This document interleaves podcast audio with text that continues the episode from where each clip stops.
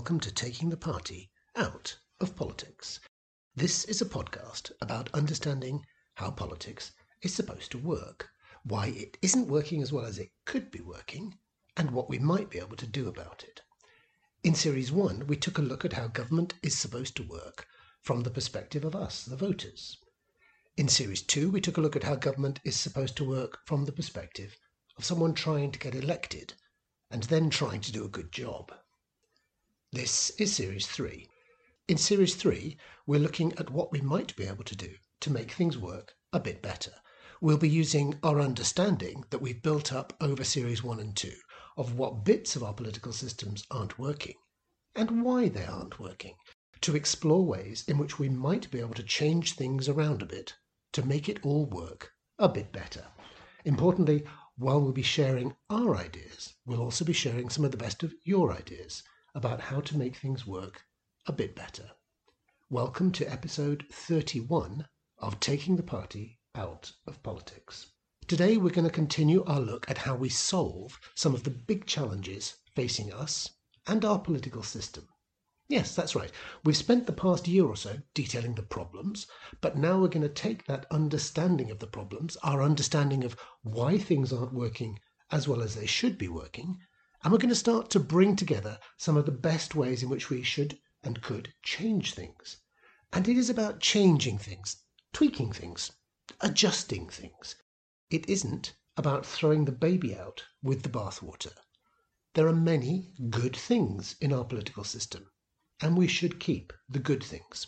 But we shouldn't be overawed by the good things. We should acknowledge where there are shortcomings, and we should work out how to fix them. Today we're going to continue that process by looking at the idea of citizen information. The fight back against post truth politics starts here. So you might be thinking, what's the big deal? I know when something is fake. Well, do you? Do you really? How do you know? Do you check the sources of the statistics which you hear from other people down the pub or the sources of the statistics which you hear from journalists on the news, or even the sources of the statistics which you hear from our elected representatives, our MPs? I doubt it. I do, but only sometimes. Certainly not as often as I should do. There's just too much going on. So if you don't double check if some good news is really as good as it sounds, or if some bad news is really as bad as it sounds, well, I don't blame you. Not at all. But still, we need to do better than that.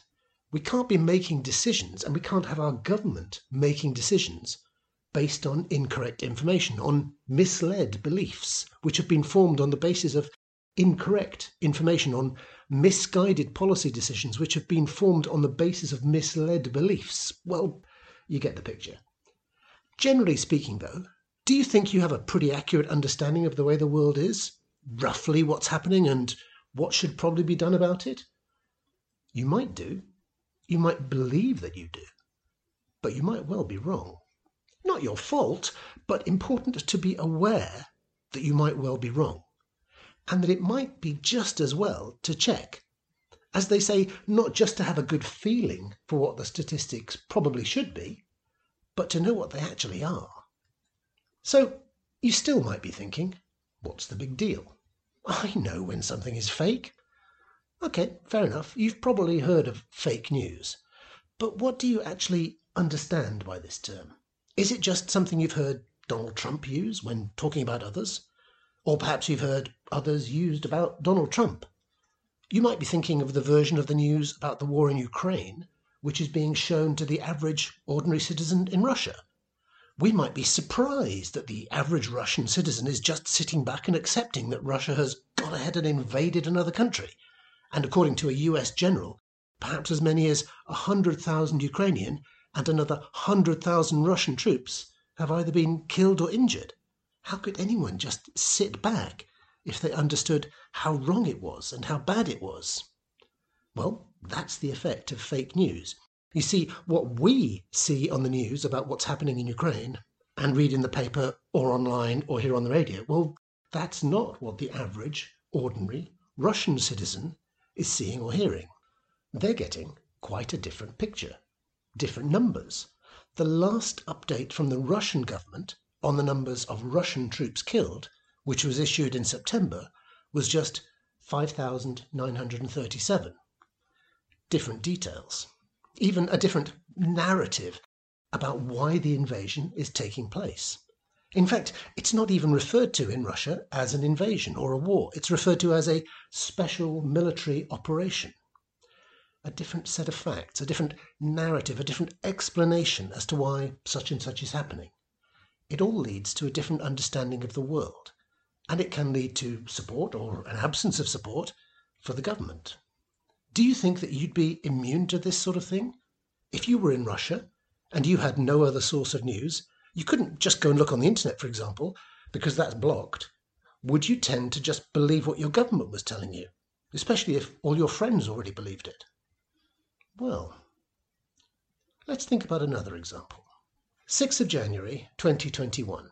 Joe Biden has just won the US presidential election, and Donald Trump has just lost. In an effort to stop President Biden's election from being certified by Congress, the supporters of Donald Trump stormed the Congress building. Many people were hurt.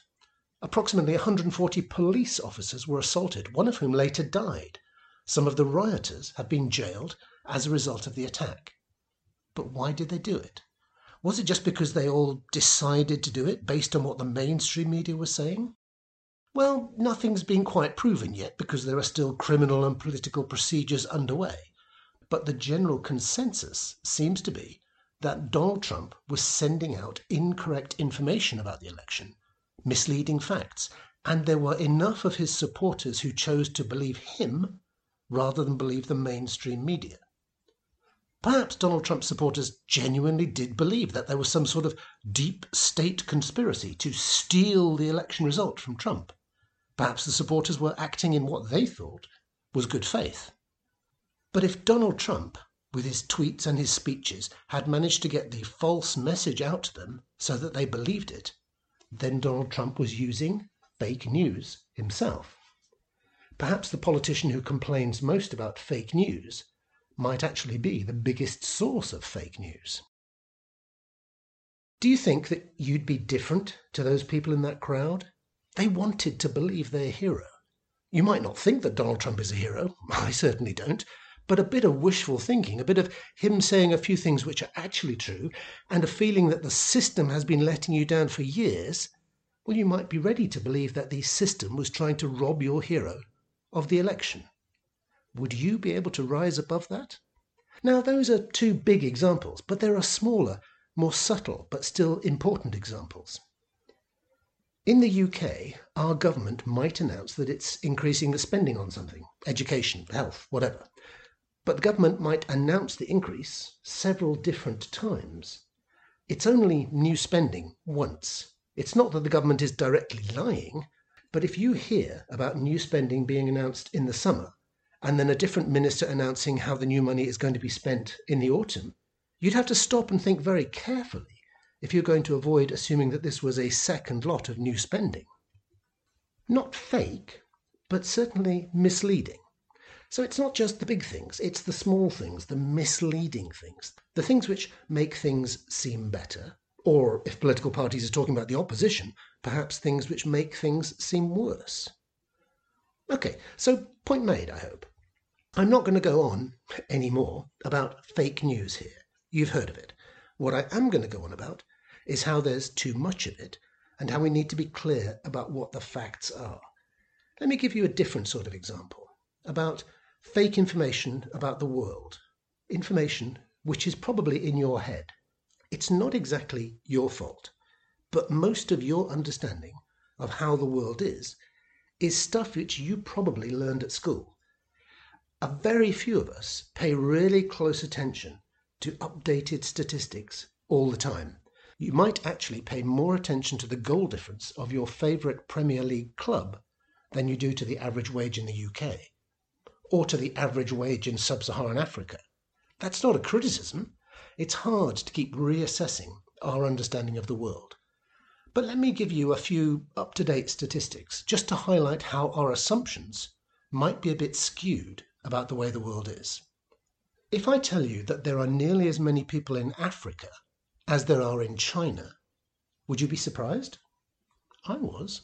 We think of China as having this huge population. How could there be nearly as many people in Africa as there are in China? Well, the population of Africa is 1.4 billion, and the population of China is 1.4 billion. Slightly more in China at the moment. And not just that, but India is right there too. The population of India is 1.4 billion. And just the other day, it's estimated that the population of India surpassed the population of China. Well, if that didn't surprise you, what about this? Can you name the five most populous Muslim countries? Now, if you're like most people, you might be thinking about the spiritual home of Islam, Saudi Arabia, the Middle East. But you'd be wrong. The most populous Muslim countries are Indonesia, Pakistan, India, Bangladesh, Nigeria, and it's not until you get to number six that you even get close to the Middle East, with Egypt at number six and then Iran at number seven.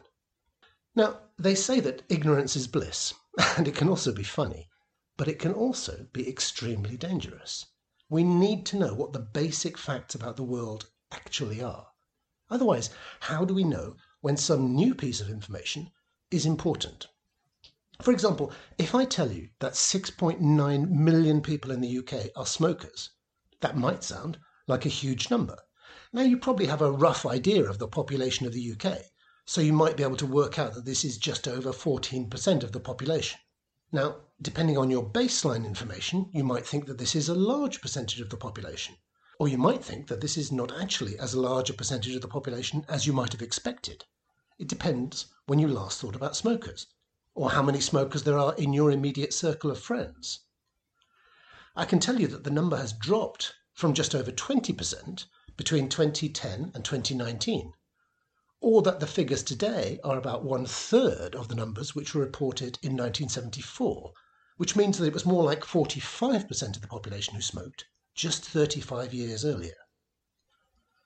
What about deaths in childbirth? Are they high? I mean, even one death of a woman in childbirth is tragic, of course. If I tell you that 229 women died in childbirth or up to six weeks after the end of pregnancy, in the period between 2018 and 2020, what's your first thought? Is that more or less than you would have expected? But this number can only really make sense if we understand what is called the baseline. I mean, what proportion of women die in childbirth? Any idea?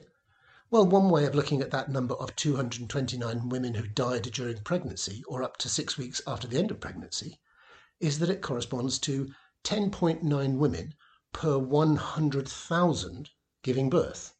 That doesn't make it any less terrible, but then again, that's just 0.000109%. But now, does that number seem less high somehow?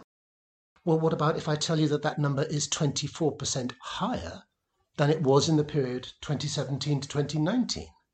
It's still not a high proportion of the total number of women who are pregnant and who gave birth, but surely, understanding the background, the context, the baseline, that this represents a 24% increase, that's an increase, not a decrease. That number is getting worse, not better.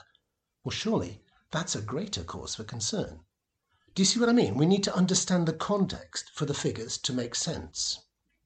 If I'd just started with the fact that the number is 24% higher than in the last recorded period, you might think that something truly awful was happening. But if I tell you that it's just 10.9 women per 100,000 giving birth, or 0.0000109%, well, that doesn't make it better or even make it less awful, but it does give us the right context to understand what the figures mean. And what would be the right response in the light of that information? Well, probably to work out why things are getting worse and not getting better, but also not to panic. Well, a recent UK poll illustrates how ignorance, reinforced by media, and to their shame, our government, can encourage potentially dangerous prejudices. For example, 51% of people in the UK believe that violent crime is rising, when actually it's fallen over the past seven years. let me tell you about some other misinformed beliefs based on responses to a survey. They're not maliciously held beliefs, but they do skew the rest of the way we understand the world. People believe that Britain's immigrant population is 31%. It's actually 13, 1 3. People believe that 24 of every 100 pounds is lost to benefit fraud. It's actually 70p. People believe that 15% of girls under 16 get pregnant. It's actually 0.6%. 29% of respondents believe that more is spent on job seekers' allowance than on pensions. In fact, 15 times more is spent on pensions than on job seekers' allowance. I hope you can see that if you happen to be one of the people who've been given the impression that the first higher figure was the correct one, you might be forgiven for thinking that the world was a pretty terrible place, that the country had gone to the dogs. But it hasn't, as we can see from the second, accurate figure in each case. We need to make sure that we have accurate, up to date information. We need to agree on the facts. We can't have a political discussion descending into whether my statistics are more accurate than your statistics. Statistics should be statistics. If they've been well recorded and meaningfully presented so we understand the implication, the context, then they're just the facts. We can have a political discussion about what we should do in the light of the facts, but we shouldn't be arguing about what the facts are. Democracy only works if the people if all the people have access to information, to understanding, government without objective data leads to government by prejudice and assumption. Of course, I'm far from the first person to have noticed all of this. Let me tell you about two different types of initiatives which are trying to address both the misconceptions in our heads, because our information is out of date, and the misconceptions which we're sometimes led to believe because our politicians are not using statistics accurately. First, if you haven't already heard of it, then you should look at the Gapminder website, in particular at Dollar Street. Gapminder is trying to help us all have a clearer understanding of the world by helping us to think again about the assumptions we have about the world. Gapminder, quote, identifies systematic misconceptions about important global trends and proportions and uses reliable data to develop easy to understand teaching materials to rid people of their misconceptions. Unquote. And Dollar Street is one of the ways that Gapminder does this. Again, quote, imagine the world as a street ordered by income. Everyone lives somewhere on the street. The poorest lives to the left and the richest to the right. Everybody else lives somewhere in between. Unquote. And what Dollar Street does is to try to help us to relate to those people all over the world by giving us real pictures of ordinary people, giving us a little window into their lives. And starting with the founder of Gapminder, that was a Swedish public health official called Hans Rosling, the idea is to help us to understand the real state of the world. It could be better, certainly, but it might actually be better than you think. Well, that's one example. It's a really good one, and it's trying to help us to keep up to date with the way the world is today. I really recommend that you have a look at it. But what about something more directly related to fake news today? Have you heard of Full Fact? Full Fact is a charity, an independent organization which checks up on what information is being used, what figures are being quoted by politicians and others. Full Fact starts from the same understanding we have here that, quote, Bad information promotes hate, damages people's health, and hurts democracy. Unquote. What does full fact actually do? First, they fact check claims made by politicians, public institutions, and journalists, as well as viral online content. It's important for us all to have information we can trust. How else are we going to understand what the truth is about the situation?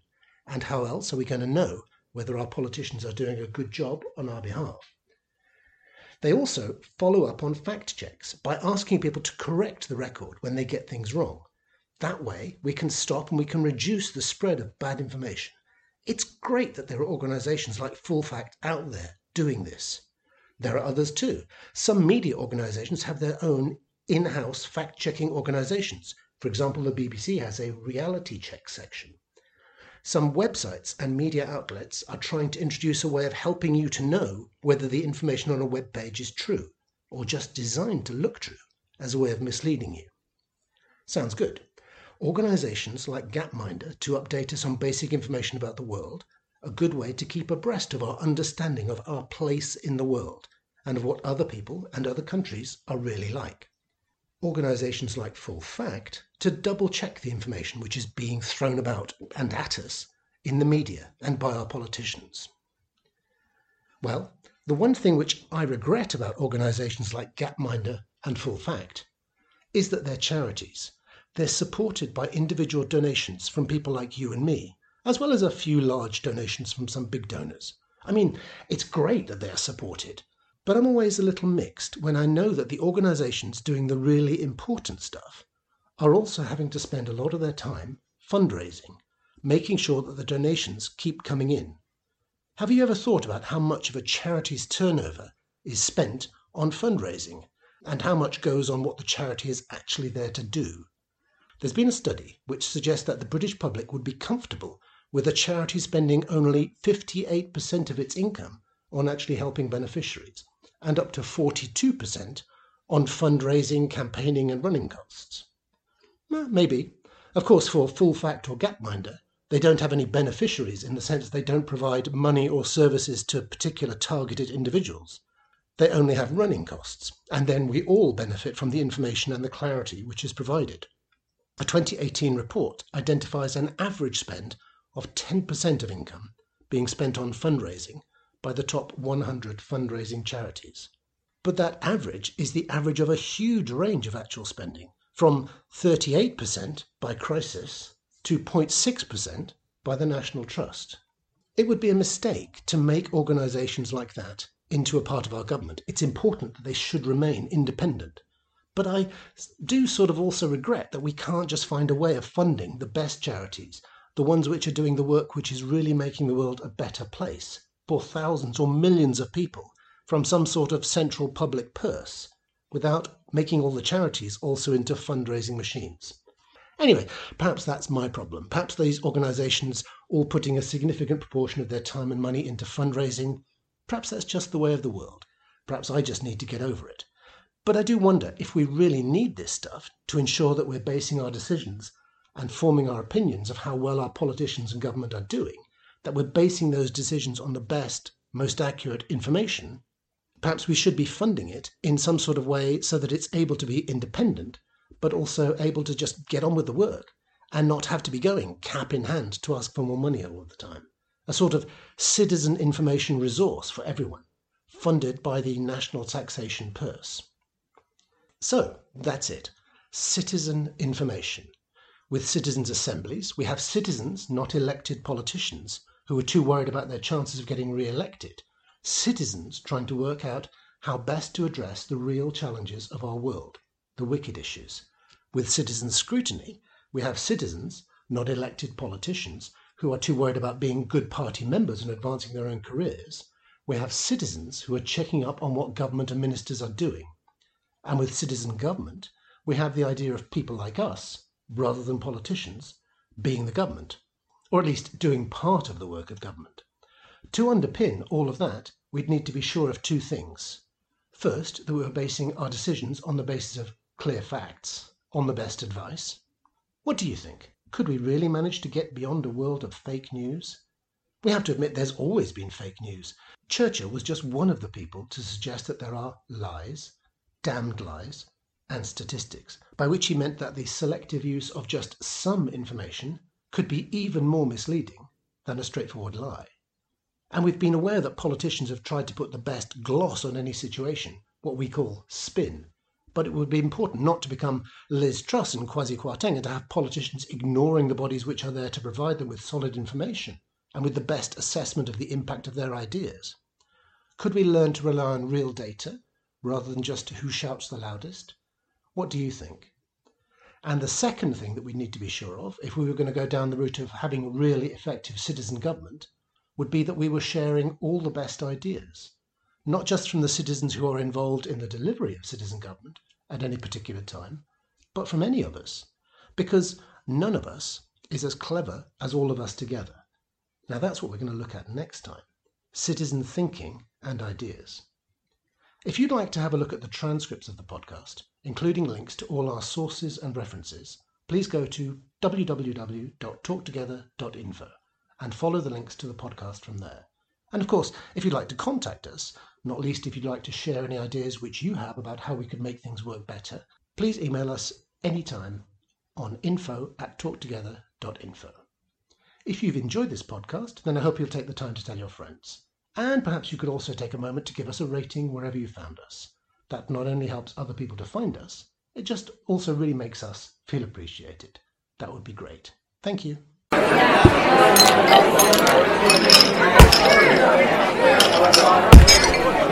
Yeah.